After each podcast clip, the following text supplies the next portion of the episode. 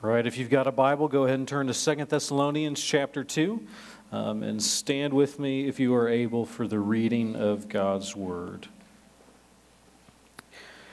Now, concerning the coming of our Lord Jesus Christ and our being gathered together to Him, we ask you, brothers and sisters, not to be quickly shaken in mind or alarmed, either by a spirit or spoken word or a letter seeming to be from us, to the effect that the day of the Lord has come.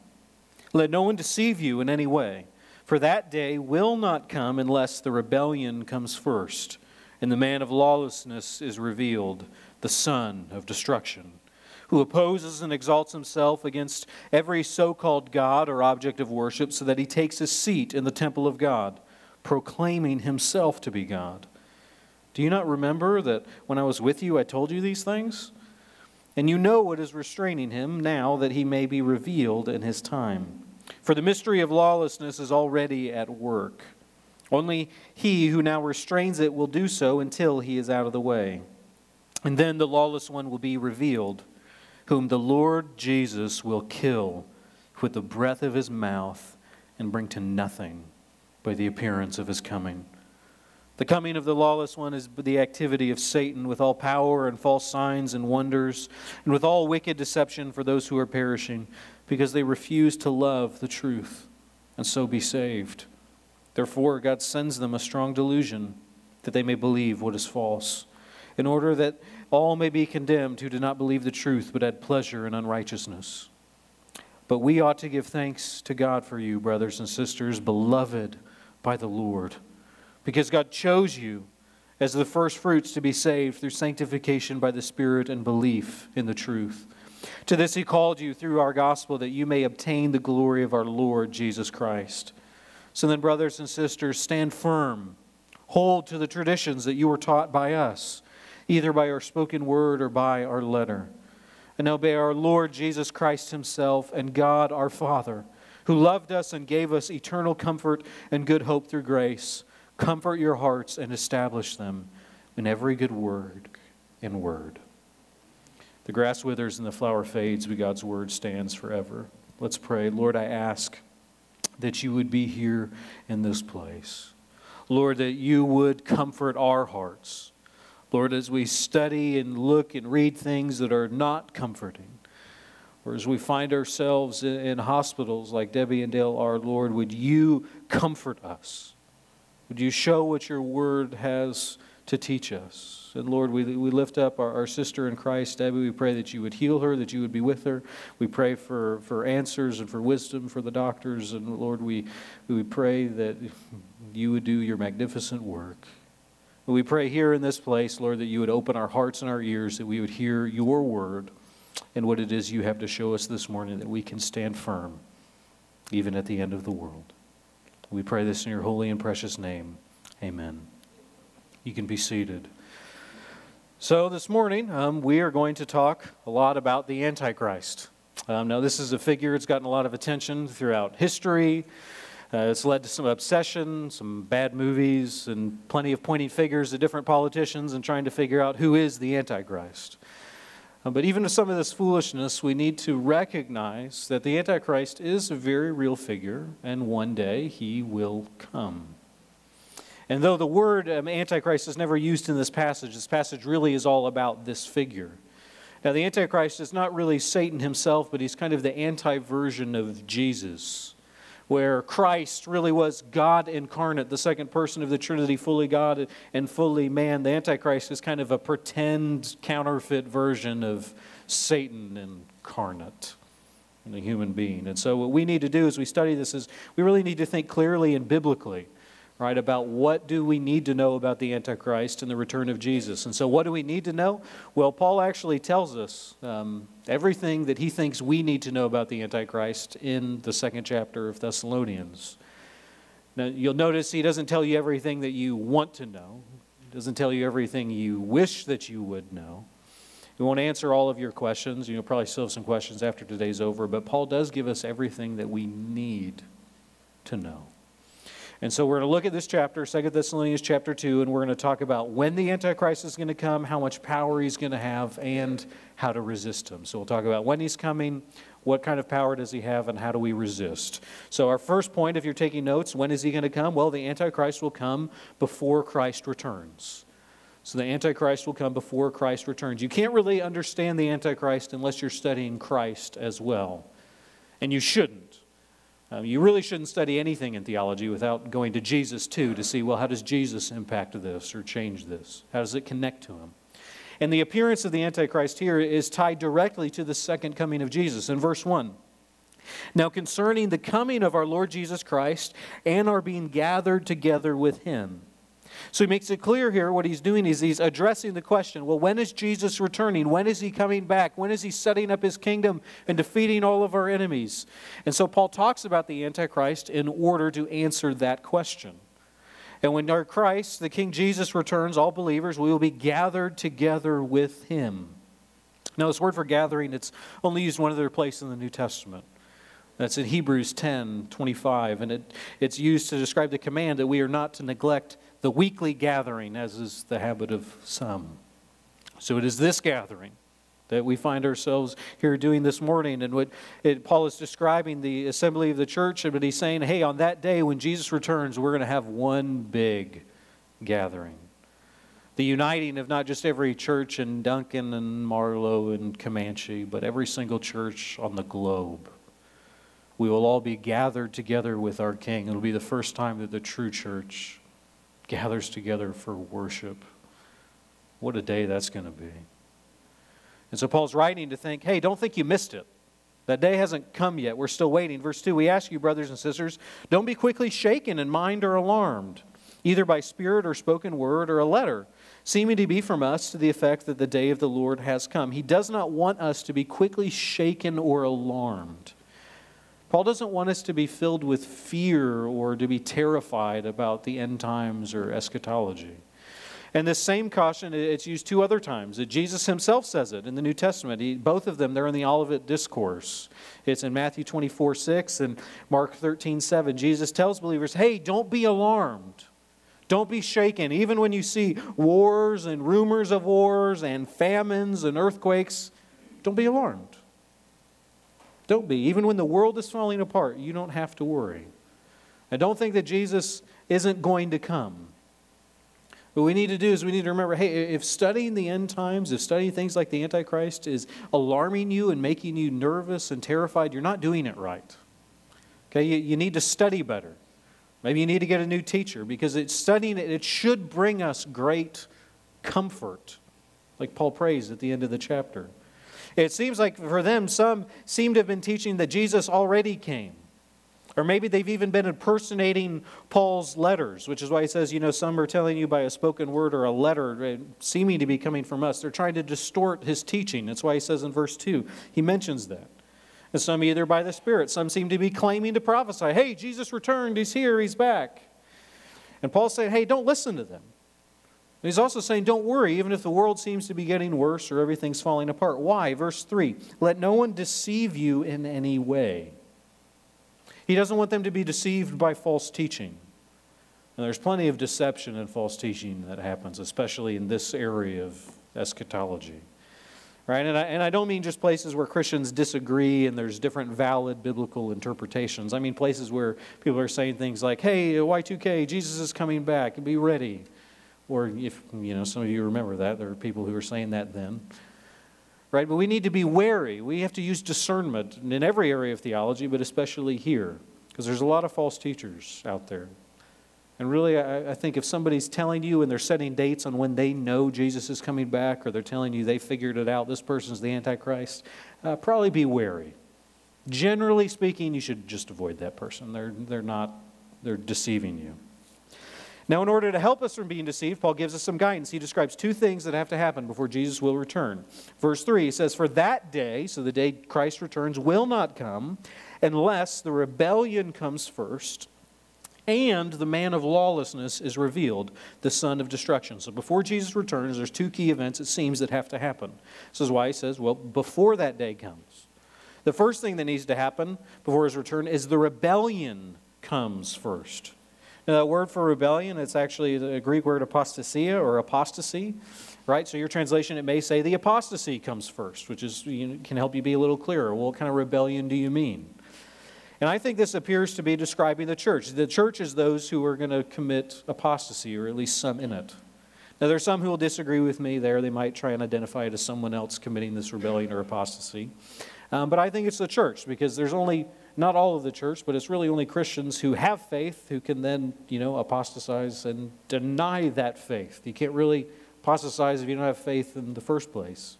So before Christ returns, it seems that there will be large amounts of Christians, people who profane faith in Jesus, at least claim it, probably don't actually have it, will commit apostasy and turn their backs on the truth. They will abandon the faith. So that event has to happen. And the other event is the man of lawlessness is revealed, the son of destruction. So now the Antichrist steps onto the stage. And so his revealing this apostasy, they're probably tied closely together. It doesn't necessarily mean the apostasy, then the Antichrist. They're probably going on at about the same time or related to each other. Uh, I think his appearance will probably lead to that. But it appears both of these need to take place before Jesus returns. Now, you may have noticed, if you haven't already, I haven't mentioned the rapture yet. Um, that's, that's on purpose. Um, now, now, personally, this is, this is me. You can, you're allowed to disagree with me, as always. Well, not always. There are some things you can't disagree with me on, like Jesus being God. You can't disagree with me on that. You need to find a different church. Um, but you can't disagree with me here. Um, now, my study of the scriptures uh, and of theology has led me to believe I don't really um, believe that there is a rapture. I don't think there's a secret coming of Jesus before the second coming of him. I don't think there's two comings, I think there's just one. It's just when he returns again. And so the main reason I kind of keep circling back to that is I just can't see a distinction between the second coming of Jesus and another coming in his rapture before that. When I'm reading Thessalonians and reading his word, it seems like there's just one coming when he comes, and then everything happens there. Um, I, I, think they're the same event. The gathering of the church up in the air, I think that's what's describing here, and I think that's going to happen when Jesus returns, and then we'll come back and he'll set up and rule and reign. And I think that will happen after these events, after the apostasy, after the Antichrist, and after um, the tribulation. Now, I, I, know I disagree with Pastor Brad here, uh, disagree with some of my professors at DTS, probably disagree with some of you, at least some of you in here, if not many of you. Um, but I do want you to know okay, this isn't a weird theology position. I didn't just like invent this and make this up myself because I'm so smart. Um, it, it's actually, it's probably called like a post-tribulational view, if you want a big fancy theological term. Um, there's a lot of goodly, godly Christians who agree with me. It's not like a weird minority view. There's plenty of good, godly Christians who think I'm wrong too, like some of you, and that's okay. Um, but so if you think there's a rapture, right? If you disagree with me here, and there are two, Jesus' his return is happening in two stages, we need to figure out how to interpret this passage as well. Okay, so you might take it to say that, well, maybe this apostasy happens and the Antichrist appears, but then the rapture is going to come and then will disappear. But it's not the full coming of Jesus yet. That would be one way to interpret it.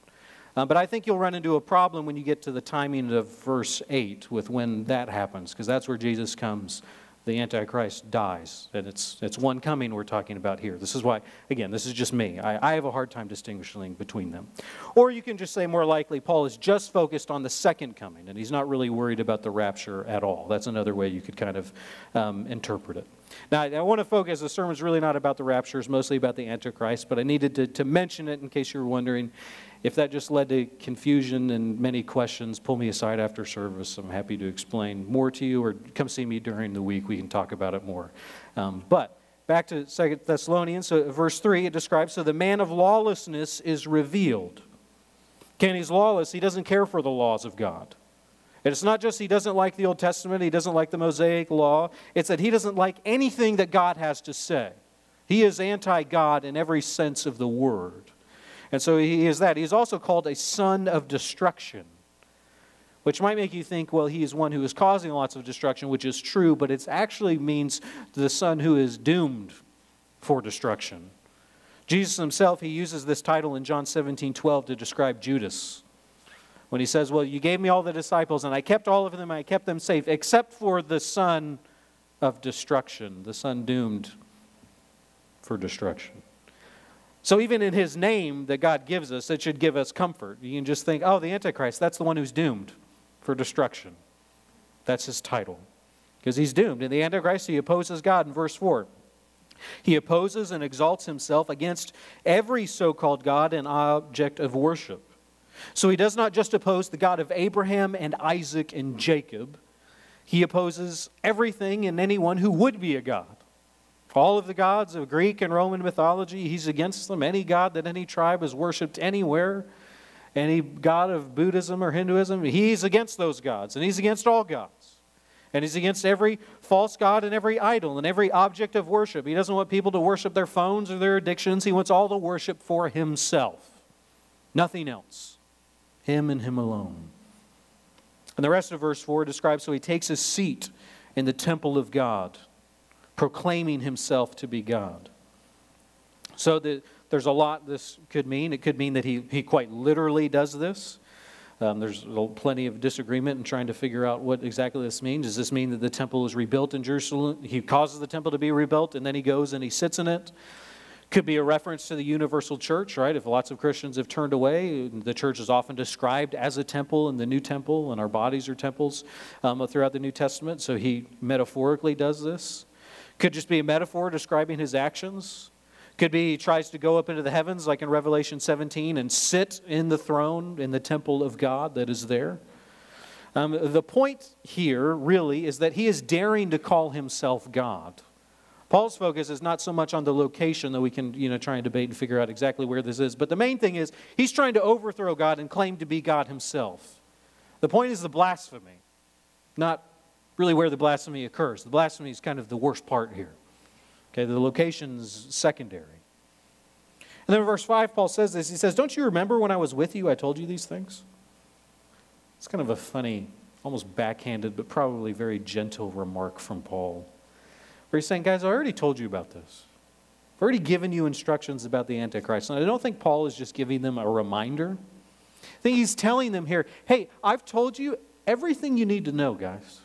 You don't need to keep asking me questions. You know, you've got the answers that you need. And like us, the Thessalonians probably had lots of questions. One of the questions about the apostasy, about the Antichrist, the temple, does this mean the temple is being built again? Is it not? When is he coming? Where will he be from? How can you recognize him? And Paul's saying, hey, don't you remember? You, I think he's saying they don't need to know more. And I think this is one of the key verses for us to grapple with here that God has told us everything that we need to know. If we needed to know more, it would have been in his word for us to find. If it's not, we must not need to know it yet or would have told us about it. And so we don't need to know more, even though we want it. And so I, I, think instead of just asking God for more information, we should be content. Should be content with what you know we know we need to. And so to summarize, the first thing that we need to know is just need to remember He's going to return before Jesus. Even if you hold to rapture, He's going to return before the second coming, before Jesus fully comes to rule and to reign. But so now let's look at the power that He has. Point number two in your bulletins is that the Antichrist has no power over Christ. The Antichrist has no power over Christ. It's the most important thing that you can know about him and his abilities. But right away in verse 6, we see Christ controls the Antichrist. And you know what is restraining him now, that he may be revealed in his time. The Antichrist wants to come now. Satan wishes that he could be revealed now, but there appears to be something holding him back.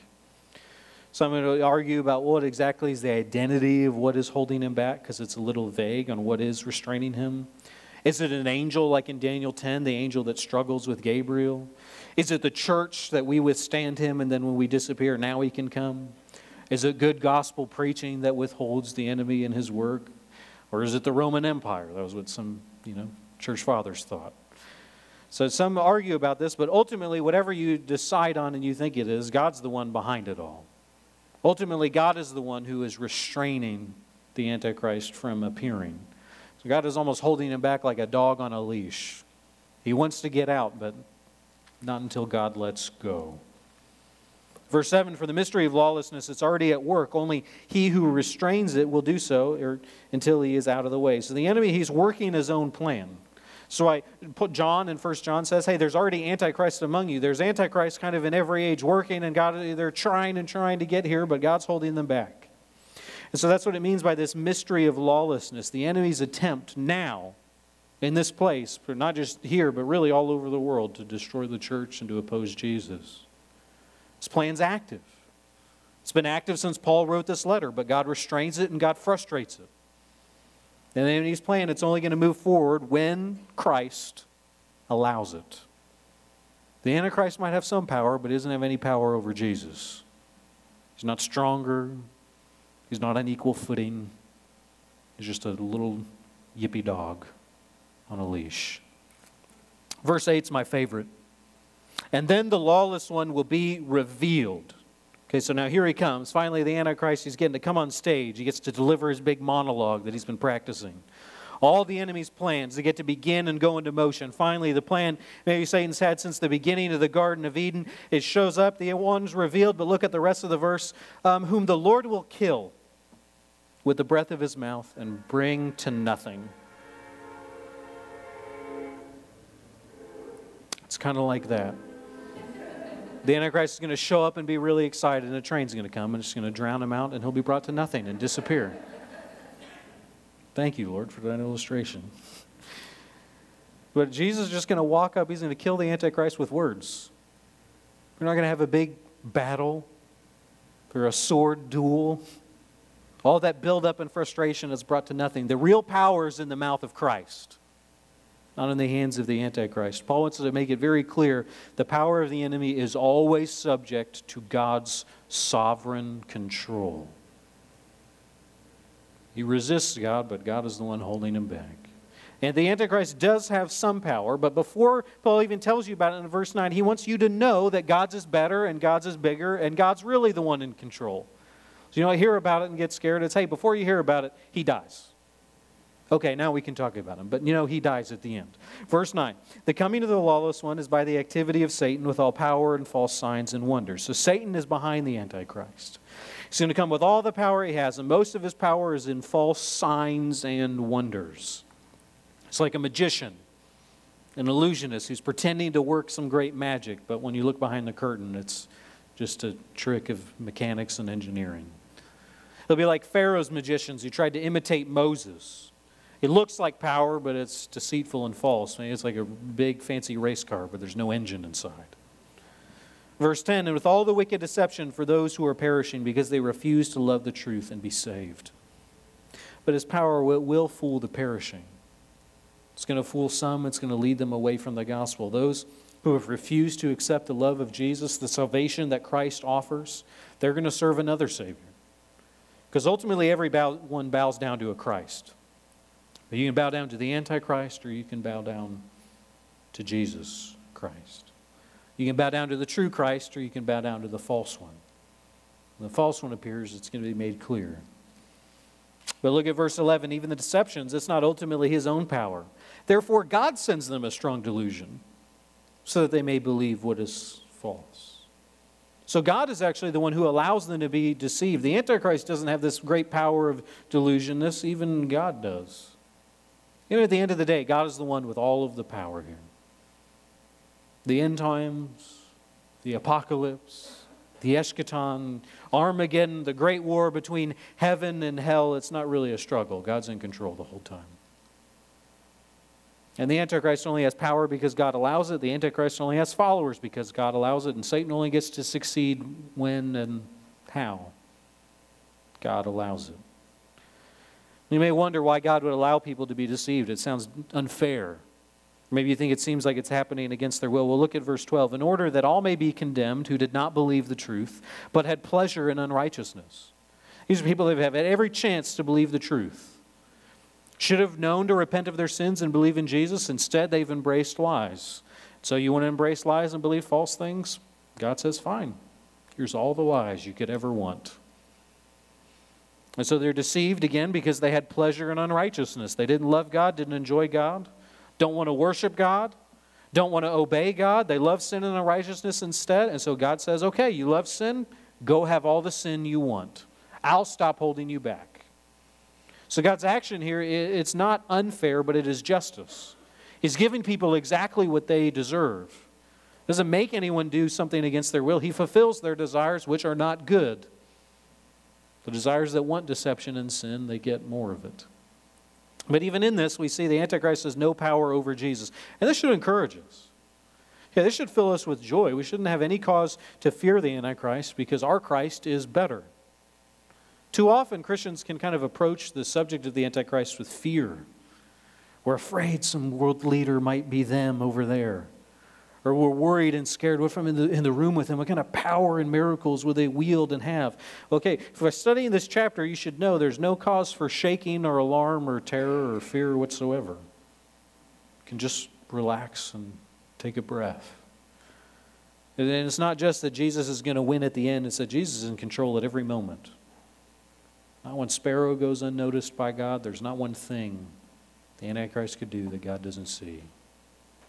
The Antichrist and Satan, it's almost like they have to fill out an application every time they have a plan. It's got to go and it's got to sit on God's desk. And then the Holy Spirit, Jesus, and the God, the Father, the Trinity will discuss among themselves okay, are we going to allow this or not? Everything the Antichrist does has to be allowed by God. So you have nothing to fear. Beloved, the Antichrist is going to die with a single word at the end in verse 8 and come to nothing. And God said, Let there be light, and the world was created out of nothing. Those words. Jesus said, It is finished, and our sins were wiped away and forgiven on the cross. And one day, Jesus can just say, Enough.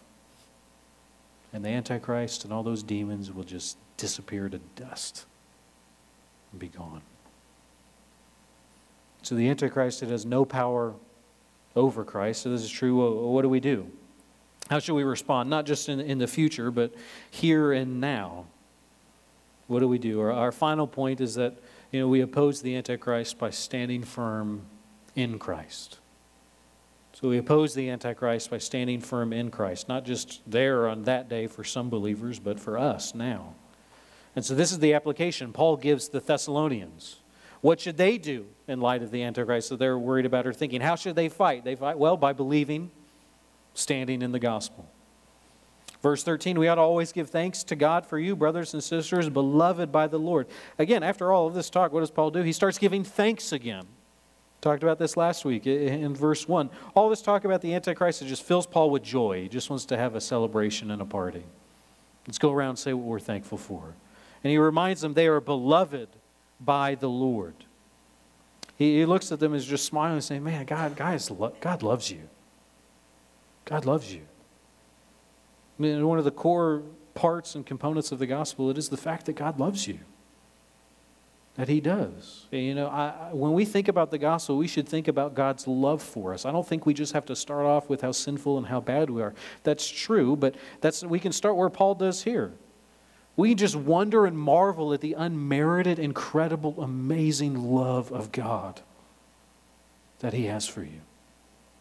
And he continues because God chose you at the first fruits to be saved through sanctification by the Spirit and belief in the truth. He reminds them of the gospel they should cling to in the first part of that phrase God chose you. The gospel is not that we discovered God.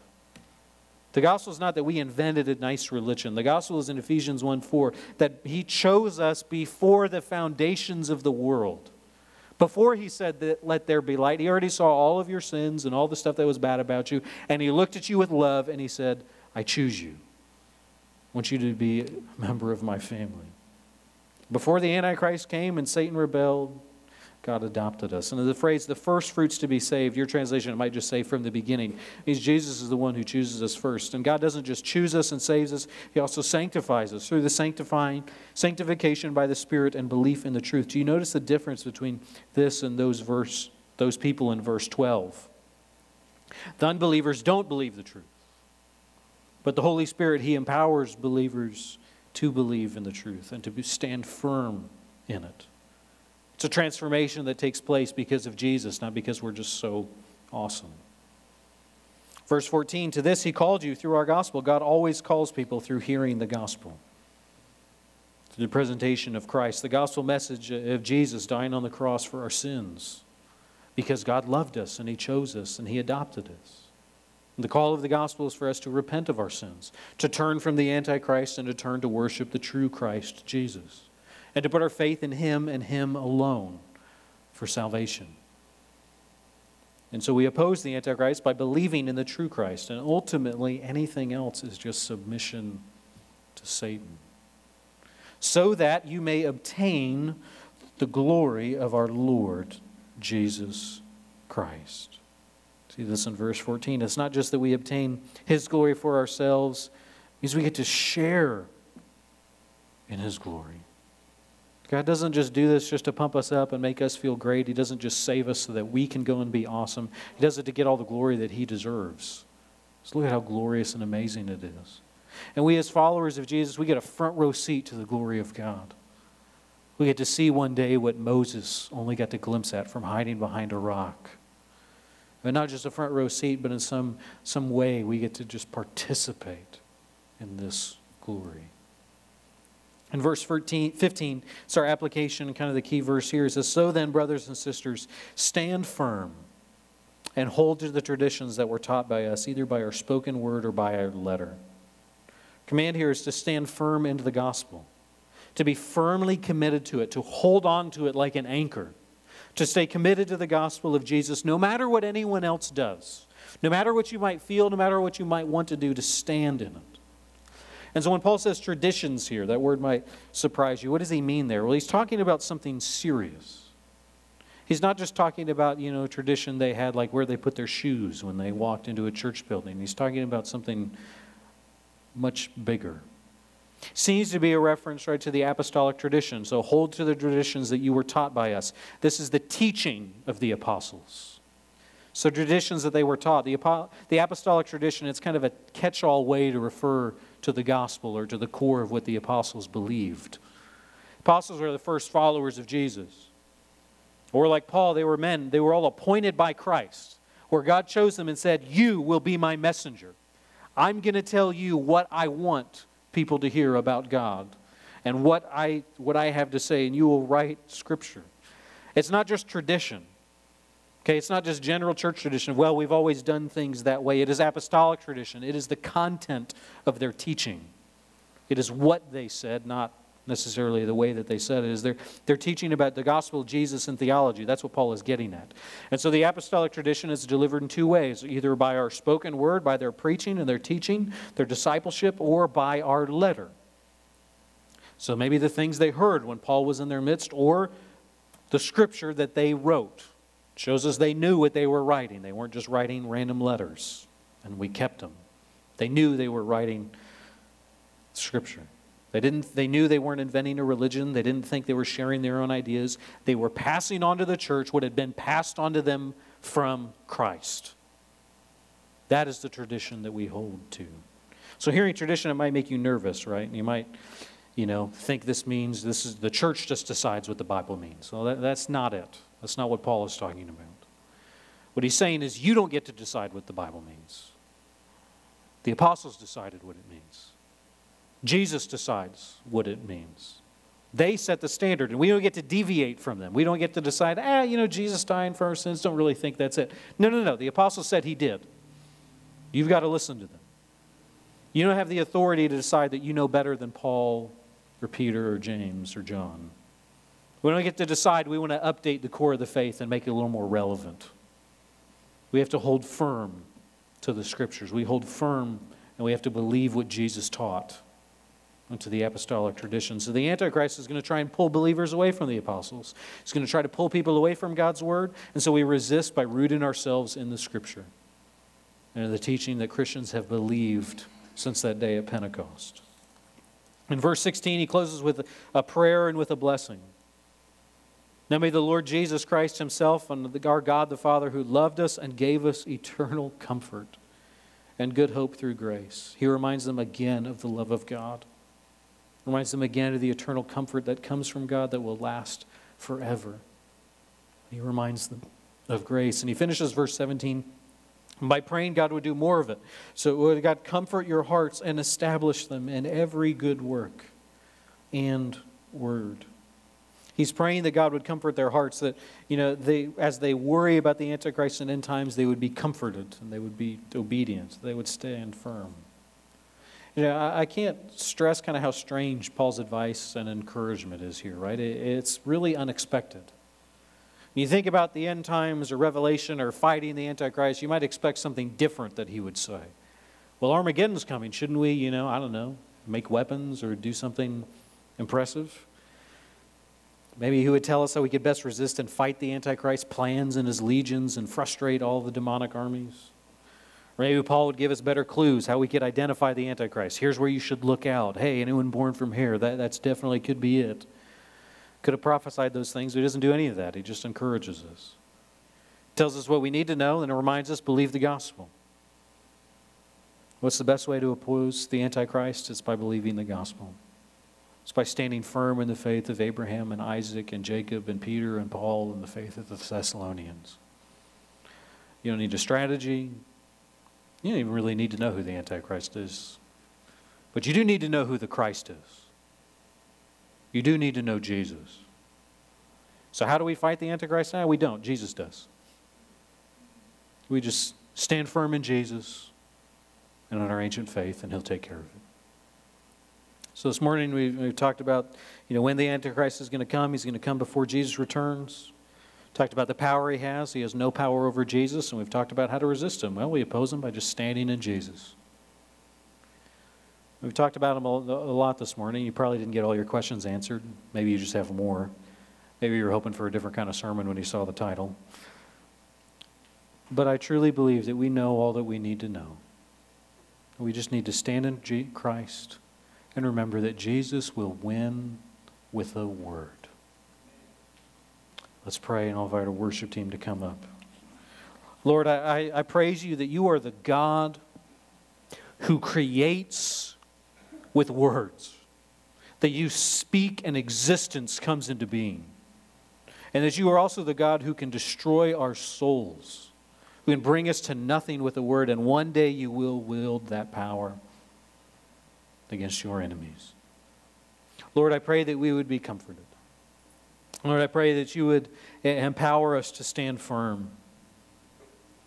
Lord, that you would help us to not be deceived, that you would help us to not be confused or overwhelmed by all the things we don't understand or all the things people disagree about and we just can't make sense of it.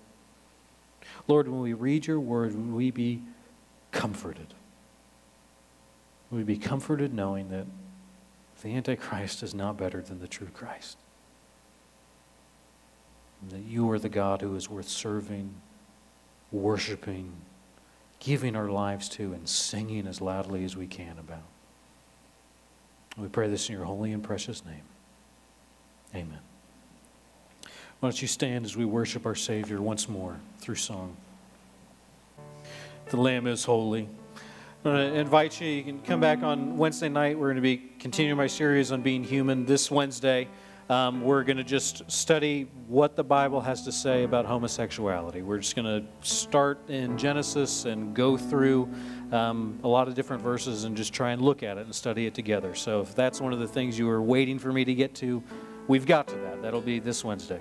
Um, i want to hear this benediction from the end of Numbers. Now may the Lord bless you and keep you. May the Lord make his face to shine upon you and be gracious to you. The Lord lift up his countenance upon you and give you peace. God bless you. Go in peace.